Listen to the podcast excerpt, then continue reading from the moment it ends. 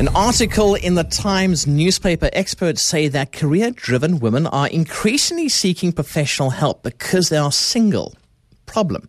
A Durban doctor who did not want to be named said each week at least three single women visited her because they were lonely and depressed. Well, a dating coach said her clients were career driven women. This is a problem. Joining us to discuss this is uh, Dr. Eddie Wolf, a clinical psychologist. Good afternoon, doctor. Welcome to the show. What is the solution here? Ray, it's, it's actually a very, very complex problem. It's a problem that has been uh, under the magnifying glass for, for about a decade and a half.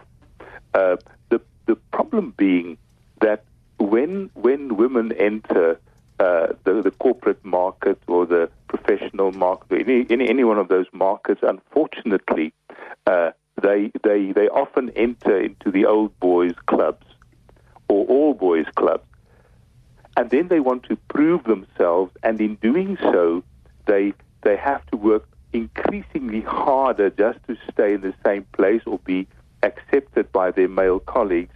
Instead of being more women, they want to become uh, slightly more masculine in their attitude, and that sometimes causes a condition that is known as uh, social exclusion uh, especially social exclusion from their normal reference groups. Now, that's not the only problem. The, the, uh, the, the problem is that the stress of having to constantly prove themselves in the, in the, in the, in the, in the workplace causes a great number of physical illnesses. And, and, and one of the things that we've been seeing here at MedFem Clinic is that the women uh, uh, of the kind that you described greater incidences of infertility, specifically related to some physical conditions uh, such as uh, endometriosis and, and, and other diseases.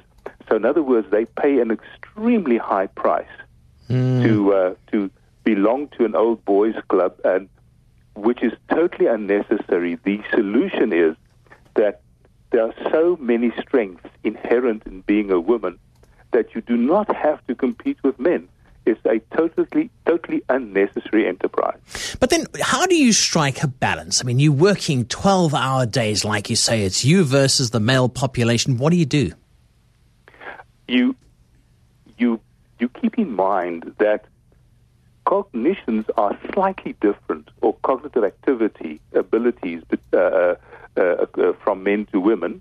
And rather than trying to think like a man, and, and and, and I'm going to use a specific example, trying to be very efficient in the sense of, of being very time urgent, being very perfectionistic.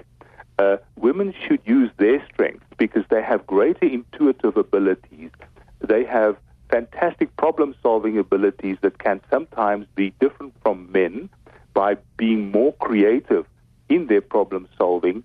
Uh, they have abilities of looking at things different from men, but they can contribute more because more than often they are more successful in analyzing problems because their analytic abilities differ from that which which is found in men cognitively, mm-hmm. and they if they utilize that, they can possibly and probably and most certainly in other circumstances make a greater contribution to a profession or to a corporate entity than has ever been thought before. All they need to do is just be insistent on the fact that they are women and they're yeah. going to do it in that way. Now, Doctor, this is a very difficult question. What about office relationships? Because if they're working all the time, 12 hours a day, office relationships do happen. Yes, uh, uh, uh, it does. Um, and the real problem comes in that these relationships develop, and most corporate entities have strict rules against that. In other words, uh, uh, should a lady fall in love with a man who's working with her in the same uh, corporate entity, then then she has to be transferred. Again, pointing to the fact mm. that we're living in a in an old boys club. In other words, it is a mortal sin for a woman to fall in love with a with a male colleague at work. Uh, I think that's one of the things that that or stereotyping events that, that that we need to move away from and I think the whole corporate world need will need to rethink the nature of work in terms of how women can and will fit in and make a fantastic contribution to it. Yeah, just just looking at office relationships. I mean, in your opinion, can they work if you if if, if you uh, say, for instance, work in a different section to that of your wife or your partner? Oh yes, absolutely.